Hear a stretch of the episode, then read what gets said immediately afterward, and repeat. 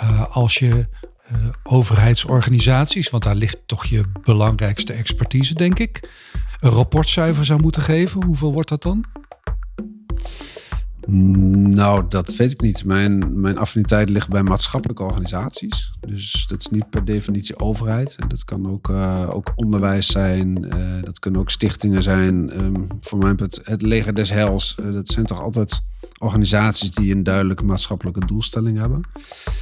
Ja, een rapportcijfer. Voldoende of een onvoldoende? Nou, je weet, ik ben niet zo van de cijfers, Gerard. Dus ik word ook wel eens de koning van de nuance genoemd. Nee, ik zou eh, denk ik een, eh, een 10 voor de inspanning geven en een uitdaging eh, voor het resultaat. Welkom bij Goed Bezig, een podcast met originele denkers en eigenwijze schrijvers over wat er goed gaat en wat er beter kan.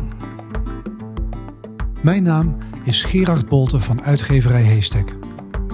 In deze aflevering van de podcast Goed Bezig vertelt adviseur Jirtsin Beenhakker wat de manager nieuwe stijl te doen staat.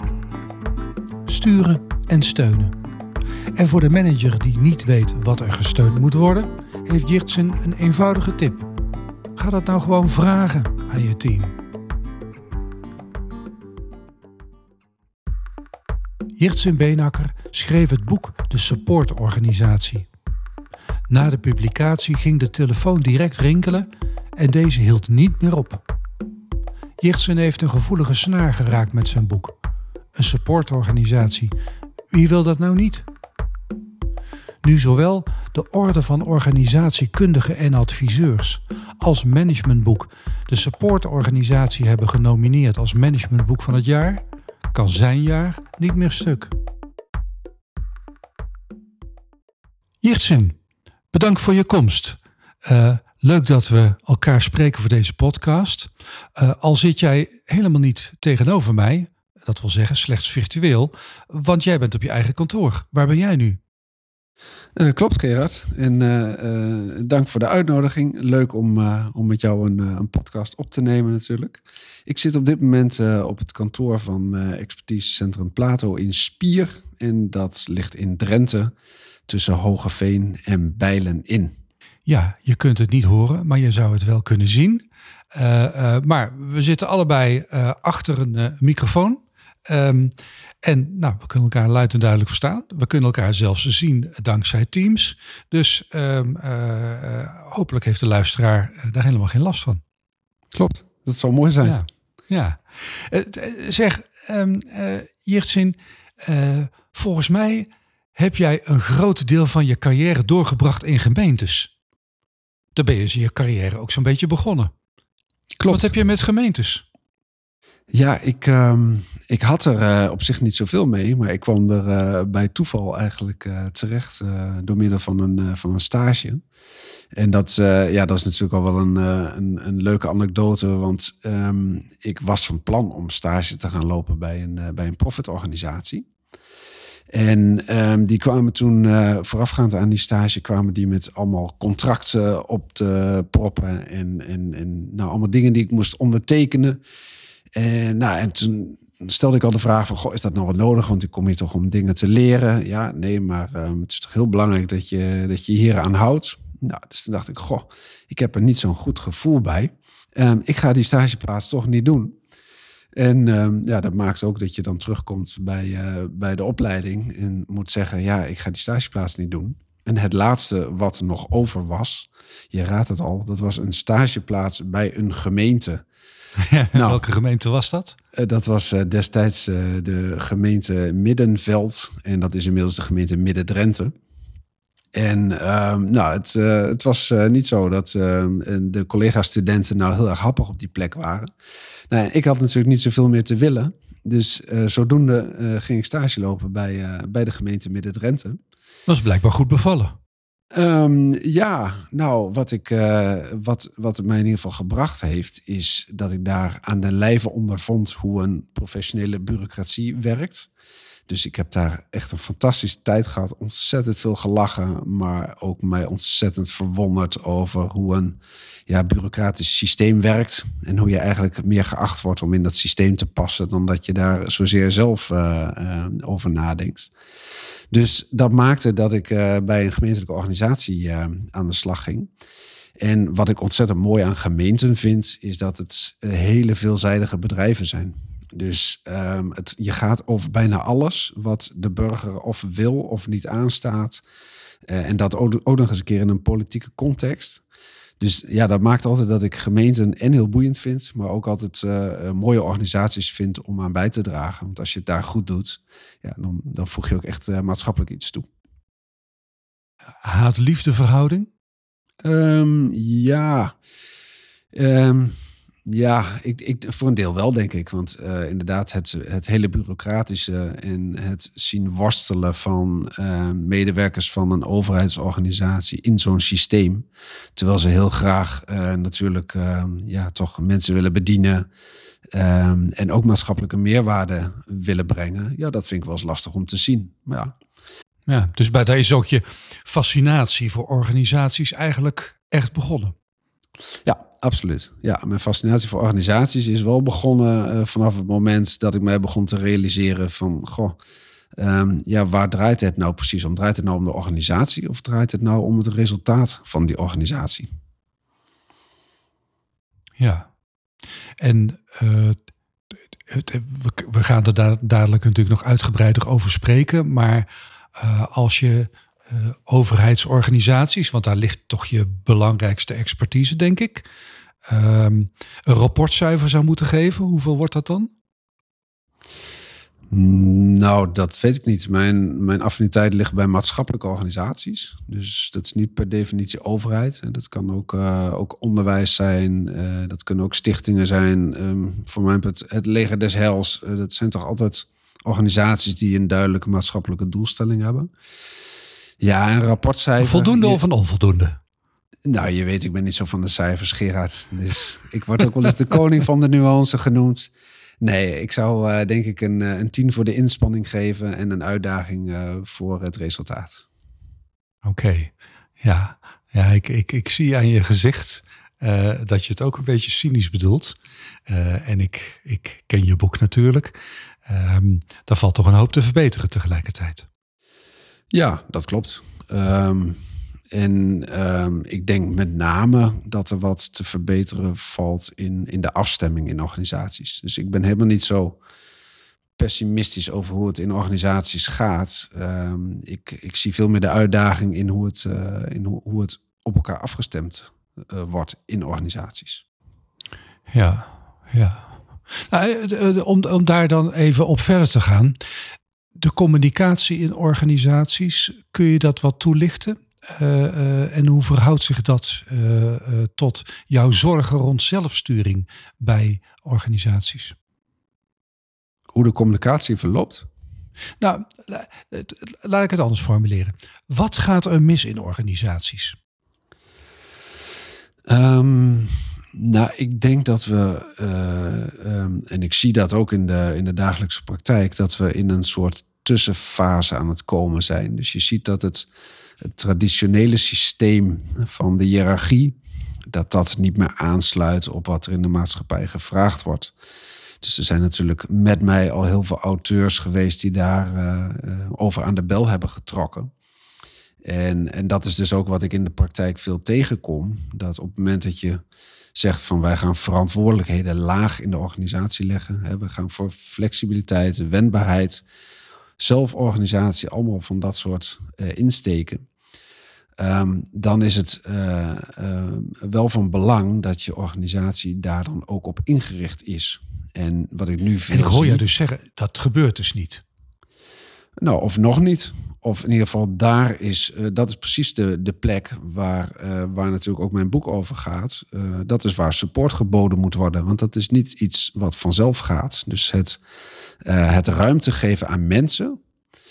Um, dat gaat soms ook gepaard met dat organisaties het moeilijk vinden als die ruimte ook daadwerkelijk ingevuld wordt.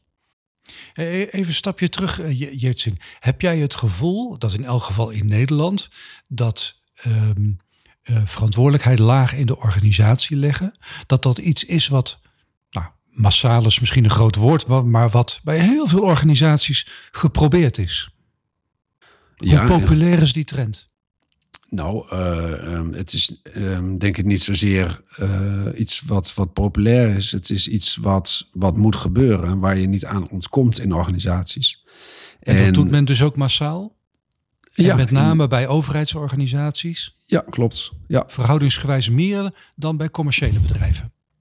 Nou, dat weet ik niet. Uh, dat hangt denk ik erg af eh, van wat voor soort commercieel bedrijf het is. Um, en ook in welke fase die dan weer verkeert. Dus heb je te maken met een MKB-bedrijf, met een eigenaar die uh, er erg van houdt dat mensen veel eigen inbreng hebben. Ja, dan, dan zal dat daar uh, ook toegepast worden. Terwijl je ook bedrijven hebt waarin men daar niet zo van is.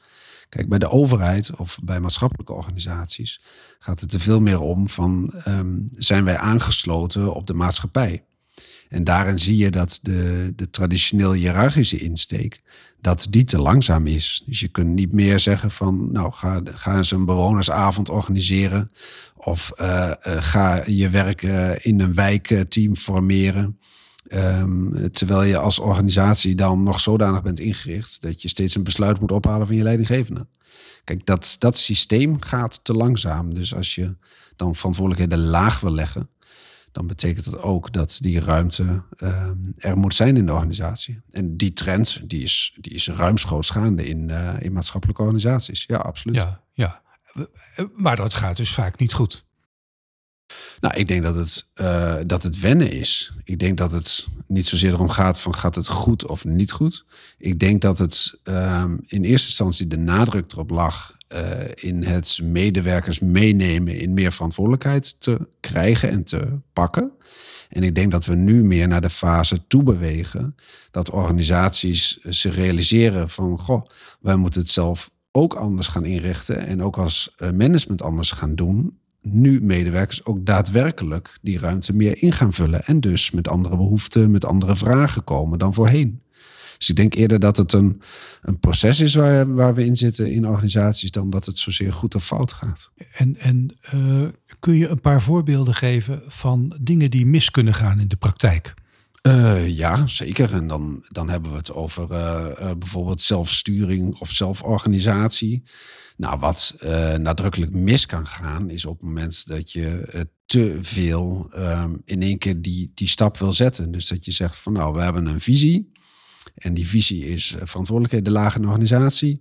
En uh, over een half jaar dan gaan we ook daadwerkelijk uh, daarmee van start. En dat betekent management uh, weghalen, zelforganiserende teams inrichten en, en de nieuwe organisatie gaat dan functioneren. Nou, dat gaat in mijn ervaring veel te snel. En dat brengt dan ook met zich mee dat, dat teams of daar niet klaar voor zijn, of dat ze uh, uh, verantwoordelijkheden krijgen waar ze nog niet uh, op toegespitst zijn. Dus bijvoorbeeld, wat, is, wat, wat gebeurt er in de praktijk concreet? Um, dat werkgeverschap bij teams neergelegd wordt. Dus bijvoorbeeld, een team gaat dan ook over zieke collega's. Of een team gaat direct over de budgetten. Zonder dat er echt gekeken is van, is dit team ook in staat om die budgetten te beheren? Of om een afweging te maken of je personeel uh, erbij moet halen of niet. En gaat het dan om incidenten? Uh, of zie jij dat dat bij sommige organisaties structureel zo verkeerd gaat dat gewoon de hele boel in het honderd draait? Nee, ik zie binnen organisaties um, niet zozeer dat de hele boel in het honderd draait. Ik zie vooral dat de ene organisatie het anders insteekt en dus ook um, andere uh, aandachtspunten heeft dan de andere organisatie. Dus bijvoorbeeld uh, bij de ene organisatie kan er een probleem zijn op leiderschap. Terwijl bij een andere organisatie het probleem kan zitten op de bedrijfsvoering of op, um, op uh, het nemen van eigen verantwoordelijkheid. Dus die, ja. die thema's verschillen. Ja, ik probeer ook een beetje aan te voelen hoe ernstig dat het probleem is. Hoe zou jij dat omschrijven? Nou ja, um, Ja, ik, uh, ik heb het boek natuurlijk de supportorganisatie genoemd. Dus um, ja, mijn uh, opvatting is dat je vooral daar moet beginnen um, waar het een, uh, een meerwaarde heeft. Dus dat je veel meer de focus moet leggen op hoe helpen we deze organisatie of dit team een stap vooruit. En voor mij is dat niet meteen gekoppeld aan of iets ernstig is of fout gaat. Of, mm. uh, het is meer ja. ingestoken van wat hebben ze nodig? Wat hebben mensen nodig om de volgende stap te zetten? Ja, ja, ik, ik, ik, uh, ik, ik hoor de nuance, Jichtsin. Uh, tegelijkertijd uh, zoek ik toch een beetje naar het antwoord op die vraag. Ook omdat ik ook als buitenstaander, als leek, natuurlijk ook uh, op het nieuws hoor en in de kranten lees, uh, dat er bij gemeentes natuurlijk de afgelopen jaren heel veel is gebeurd. Uh, die hebben er heel veel verantwoordelijkheden bij gekregen. De portemonnees zitten in het algemeen niet al te vol. Ehm, dus nou, ik stel me zo voor dat ehm, gemeenten, andere overheidsorganisaties, maar ook misschien maatschappelijke organisaties, het vaak niet makkelijk hebben. Dan krijg je dus ook nog eens dit soort uh, organisatievraagstukken erbij, dan kan ik me voorstellen dat dat nou, best pittig is op dit moment. Maar ja, ik vind dat moeilijk als buitenstaander om dat te plaatsen. Hoe ernstig is dat? Nou, wat, wat absoluut uh, denk ik ernstig kan worden, is op het moment dat we in organisaties niet in willen zien dat um, teams uh, en, en uh, medewerkers er echt substantieel extra taken, verantwoordelijkheden en werk bij krijgen. Dus het is echt een uitdaging voor, voor mensen om um, vanuit het principe verantwoordelijkheden laag, of vanaf nu zijn jullie zelf organiserend, of geef het een, uh, een naam. Dat leidt tot extra werk. En um, dat, dat kun je niet afdoen door te zeggen van ja, als er wat is, dan, uh, dan zeg het maar, dan faciliteren wij wel. Of, uh, of, of ja, wij moeten als management vooral loslaten. Het is veel meer dan dat. Het is niet alleen loslaten, het is ook heel goed luisteren naar die teams. Van oké, maar wat hebben zij nou nodig om die verantwoordelijkheid in te kunnen vullen?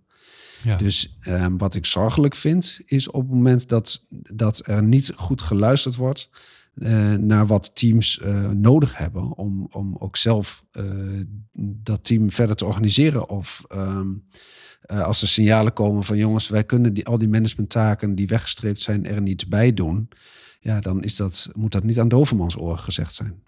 En dat gebeurt er vaak? Um, nou, ik kom het regelmatig tegen dat teams echt niet meer weten hoe ze de werkzaamheden rond moeten krijgen. En um, ja, dan vind ik het uh, een zorgelijke situatie worden.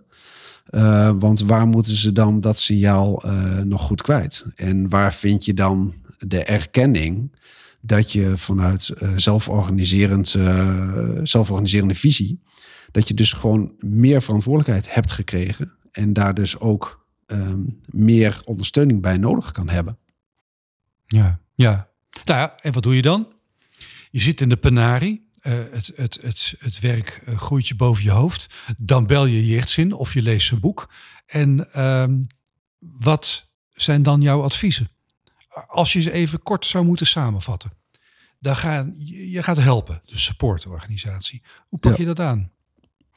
Nou, een van de, van de eerste dingen die ik uh, ook altijd toelicht uh, bij opdrachtgevers is um, om niet zozeer vanuit de organisatiefilosofie of vanuit de organisatievisie te beginnen, maar uh, direct aan te sluiten op het werk. Dus stap 1 is begin bij het werk.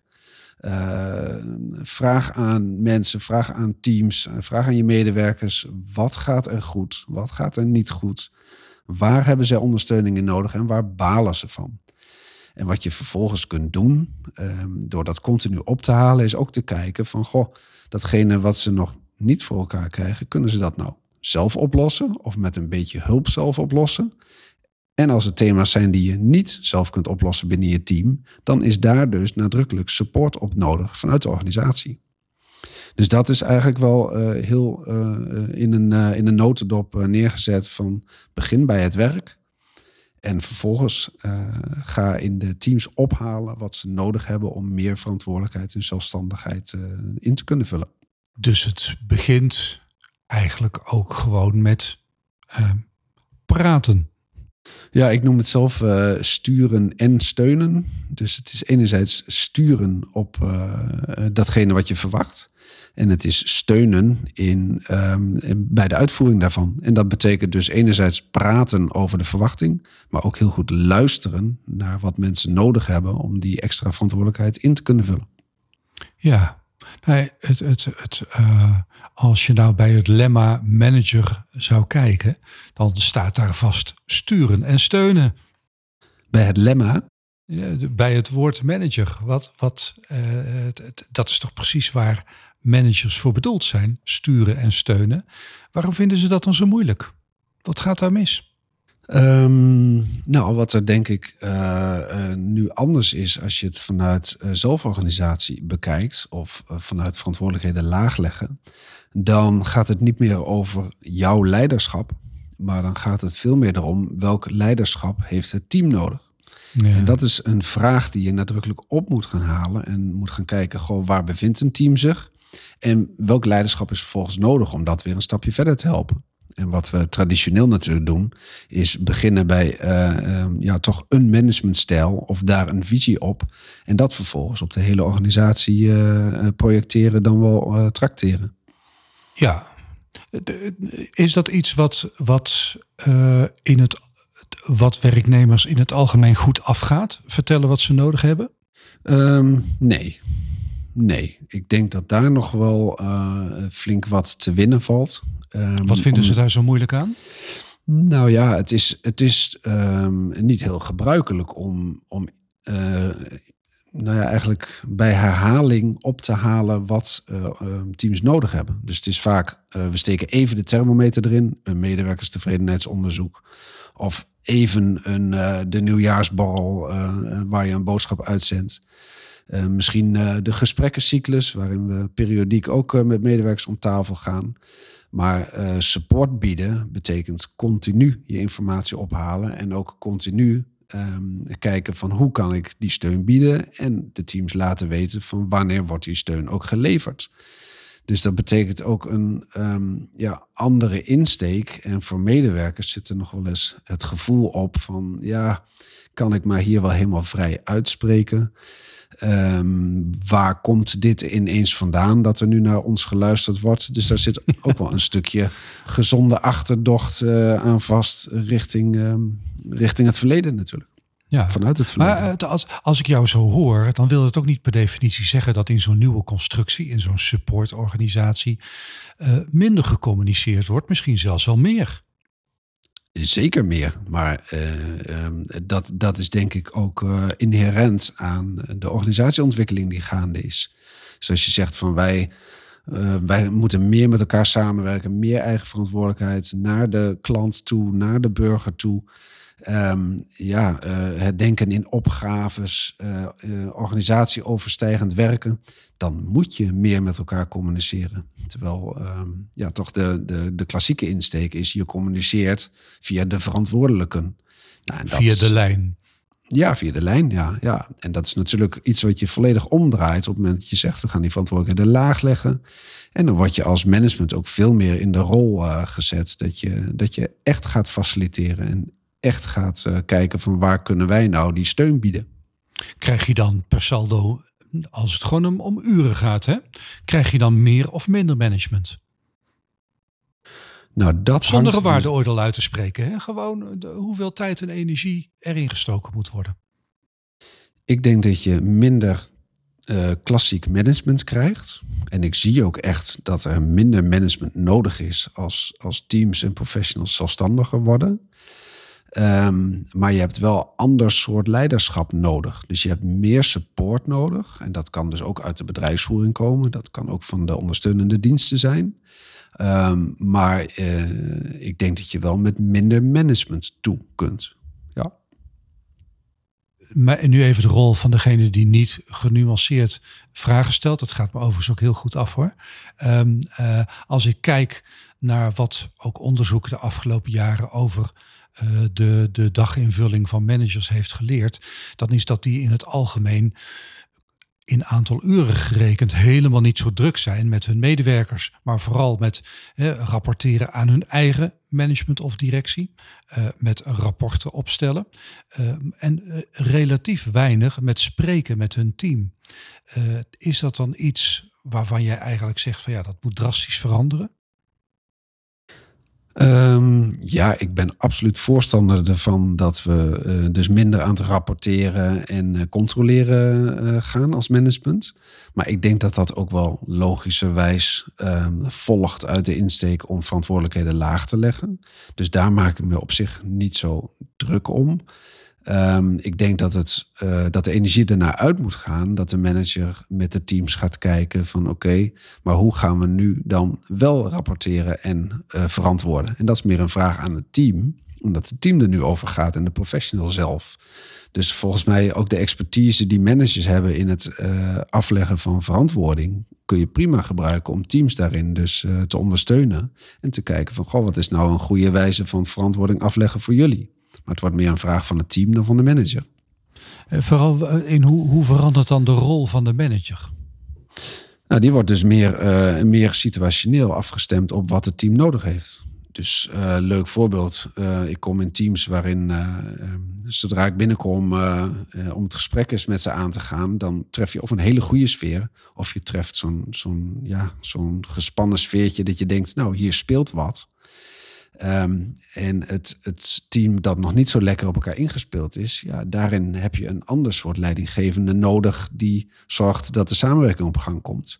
Terwijl je ook teams hebt die, die al heel goed op elkaar ingespeeld zijn. En die hebben natuurlijk veel, veel meer behoefte aan een stukje coaching of uh, het uitbreiden van die eigen verantwoordelijkheid. Dus daar zit nou, echt dat is een enorm dilemma. Want daar, daar zit toch in het algemeen gewoon maar één manager boven. Uh, uh, terwijl de ene keer heb je dus een coach nodig, de andere keer een leider met een strategische visie. Uh, de volgende keer heb je weer iemand met andere karaktereigenschappen nodig. Het is een probleem. Um, dat kan een probleem zijn, maar dat hangt er dus heel erg vanaf uh, wat voor uh, leidinggevende je binnen je organisatie hebt. En ik zie dus dat het voor de ene een probleem kan zijn, hè, op het moment dat je toch nog van het, het duidelijke aansturen bent, terwijl je organisatie een andere richting in wil. Maar het kan net zo goed een probleem zijn als je heel erg van het coachen ontwikkelen bent, um, terwijl het nog vrij traditioneel ja. gedacht. Ja. Dus ja, maar ja, je doet, we hebben natuurlijk niet overal uh, voldoende ideale managers. Nee. Die, dus ja, dus voor elke organisatie, elk team ook een beetje roeien met de riemen die je hebt. Roeien met de manager die je hebt. Nou, op zich valt dat wel mee, denk ik. Want, um... Zijn de meesten wel in staat om hun gedrag aan te passen, om hun taken anders in te vullen? Nou, wel als je dus steeds uh, ophaalt uit de teams wat zij nodig hebben. En als je daar met elkaar over in gesprek kunt gaan. En, en met elkaar uh, werkende weg, experimenterende wijs. Dat je ook kijkt van nou, wat, wat werkt wel goed, wat werkt minder goed. En elkaar ook die ruimte geeft om te leren en te experimenteren. Dan is het voor iedereen een, uh, een leuke uitdaging. Dan hoeft dat niet. Nou, jij, jij, loopt bij veel organisaties rond. Lukt mm -hmm. het de meeste managers om te veranderen?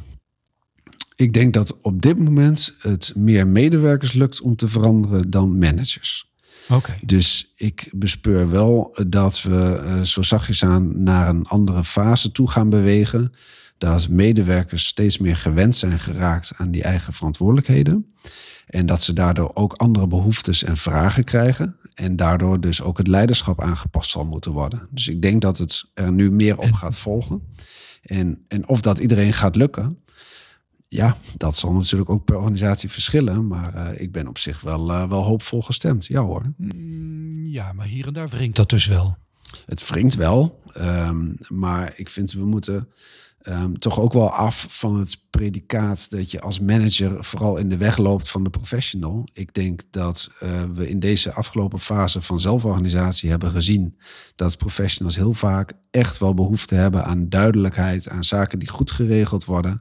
En dan heb je ontzettend veel aan de expertise van de manager. En als je dat met elkaar kunt uitwisselen en lerende wijs op kunt pakken, dan doe je het volgens mij heel aardig. Heb je, heb je inmiddels al een gemeente gered? Uh, nee. is het wel eens gelukt om, om, om bij een, een organisatie uh, dat je denkt van nou, die hebben dat knap gedaan. Die, daar daar uh, zijn de professionals zelfstandig aan de slag. Er zijn leidinggevenden die uh, helpen waar nodig is.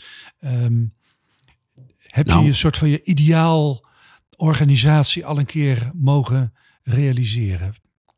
Nee, zeker niet. En nou ja, goed, wie, voor wie mijn, uh, mijn boek leest, die zal ook al snel inzien. Ik ben niet zo van dat ideaal denken. Dus ik verlang daar ook niet zo hard naar. Maar ik heb wel mooie voorbeelden waarvan ik denk van nou, dit, dit gaat organisaties toch wel helpen. En uh, dit zijn echt duidelijke voorbeelden van supportdenken. En uh, een leuk voorbeeld is, ik begeleid een, een aantal bibliotheken die gaan, gaan anders werken, moeten meer in, in de maatschappij gaan staan. Nou, en die, die hadden nog een, um, een, een, traditioneel organigram. Dus die, die gaan ook aan de slag met, met het werken vanuit support.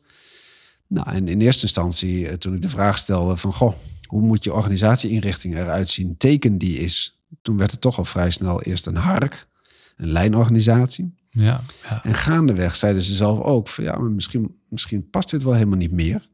En toen kreeg ik uh, een paar weken terug kreeg ik een, uh, een, een, nieuw organigram van hun uh, toegestuurd. En dat waren ineens een soort van tandwielen geworden.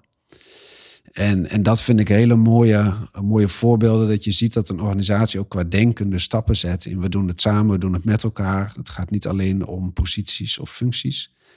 Um, nou, dus dat, dat, dat is wel een mooi voorbeeld daarvan. Ja. Um, nou, ander voorbeeld uh, is, een, is een, eh, een buitendienst. Uh, dat is van een gemeentelijke organisatie. zijn de mensen dus die, die het groen verzorgen. En, en zorgen voor de openbare ruimte. Ja, die hebben inmiddels al, nou zijn ze ruim een jaar bezig met het werken en denken vanuit die supportbenadering. En die stemmen inmiddels volledig hun eigen werkplanningen af. Dus daar zit niet meer een traditionele leidinggevende op, maar die stemmen met elkaar af. Gewoon, goh, um, wanneer moet welk onderhoud ingepland worden en hoe kunnen we dat onderling uh, goed met elkaar afstemmen? Nou, dat, dat vind ik zeker bij een, bij een, um, bij een buitendienst uh, van een gemeente, vind ik dat wel hele mooie resultaten. Dat, dat die vrijheid ja. en dat vakmanschap er is. Ja, ja, ja die verantwoordelijkheid leg je dan ook bij hen neer, als ik jou goed begrijp. Want jij gaat hen niet vertellen hoe ze dat moeten doen. Ik ga ze dat niet, uh, niet vertellen. Nee, ik help ze vooral door uh, de vragen aan elkaar te stellen en uh, te kijken van goh, in welke fase zitten wij nou precies? En wat past daarbij qua ondersteuning en qua leiderschap? Dus het, het werken vanuit support heb ik heel nadrukkelijk ehm, ingestoken vanuit teamfasen. En dat stem je dus af uh, op waar staat een team qua hoe ze georganiseerd zijn, maar ook qua, qua hoe ze samenwerken.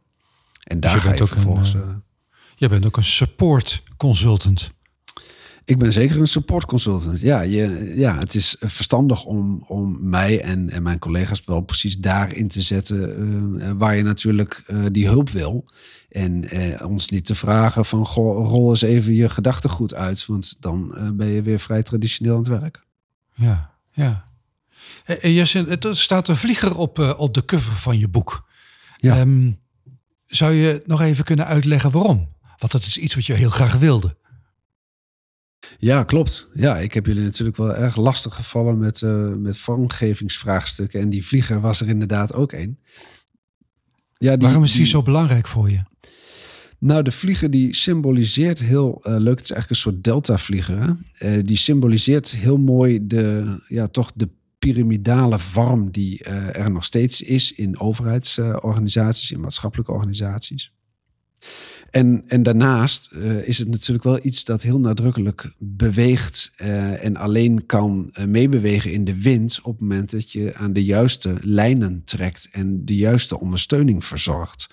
Dus vandaar dat ik ook die, die vlieger een mooi symbool vond voor de supportorganisatie. Omdat je daarmee aangeeft, um, ja, je moet als organisatie wel georganiseerd zijn. Er zijn wel kaders nodig, er is wel sturing nodig. En aan de andere kant, uh, je kunt alleen uh, goed meebewegen op het moment dat je dus de juiste supportlijnen hebt. Dus ook daarbij uh, vond ik die vlieger een hele, hele mooie metafoor voor wat in organisaties nu nodig is. Namelijk enerzijds meebewegen, maar wel als als organisatie die zich ervan bewust is dat je vanuit een traditioneel hiërarchische fase komt. En daarnaast die verschillende lijnen, waarin het per organisatie verschilt aan welke lijn je wil trekken en wat jou helpt om wendbaarder te worden. Dus vandaar die vliegen. Ja. Het, we zitten nu uh, uh, nog steeds uh, in een lockdown. Een van de redenen waarom dat we elkaar nu ook virtueel spreken en niet live, zal ik maar zeggen. wat doet corona met de organisatie en met de supportorganisatie? Um, nou, ik denk dat, dat um, wat het in ieder geval doet, is dat we ons um, weer extra bewust worden van ja, toch de mentale kant van het werk. Dus in eerste instantie um, ja, was het natuurlijk toch heel erg gericht op maatregelen en je houden aan um, ja, wat ons voorgeschreven wordt. Terwijl inmiddels zien we ook, mensen hebben aandacht nodig. Uh, er is echt behoefte aan contact, uh, aan dingen uitwisselen. Uh, mensen hebben het gevoel dat ze stil komen te staan qua leren. En daarin is dus weer extra support nodig, andere support nodig om te zorgen dat, uh, dat mensen niet, uh, ja, niet, niet, niet afhaken, niet moeite krijgen met hun werk goed te kunnen doen of, uh, of last krijgen van, van, van gevoelens van eenzaamheid of stilstaan in je werk. Mensen, de professional werkt nu in het algemeen thuis, ja. met name in dienstenorganisaties. Um, managers werken op afstand, kunnen dus minder hun team controleren traditionele managementtaken uitoefenen. Uh, worden die managers nu niet een soort van noodgedwongen in een nou, supportrol gedwongen, wat misschien positief is? Ja, ik denk dat dat, dat heel positief is. En um, wat me daarbij ook meteen opvalt, um, is dat je dan ook wel weer vrij makkelijk de aanname doet dat managers dat moeten verzorgen. Terwijl ik vind ook managers hebben die support nodig. En uh, het is ook een verantwoordelijkheid die je naar elkaar toe nodig hebt. Dus ook hierbij ben ik uh, veel meer voorstander van de aanpak van, nou vooral datgene wat een team nodig heeft en wat een individu nodig heeft. En verwacht dat niet te veel van de manager. Dus um, Alleen de insteek... Het is een gezamenlijke verantwoordelijkheid. Het is niet de verantwoordelijkheid van een of een directie of een manager om dit te regelen. Maar je moet het met z'n allen doen. Je moet het met z'n allen doen, maar niet zozeer alleen als verantwoordelijkheid, maar ook gewoon als, als samenwerking. Dus het is ook, um, ook uh, leuk om, om juist te kijken van, goh, hoe kunnen we in deze situatie met elkaar uh, er iets, iets moois van maken. En uh, ik vind het jammer als er dan toch traditioneel gewacht wordt op de manager, want die moet nu meer de mensen opzoeken en meer gesprekken gaan voeren. Dan denk ik, ja, dan schieten we weer door in het oude denken.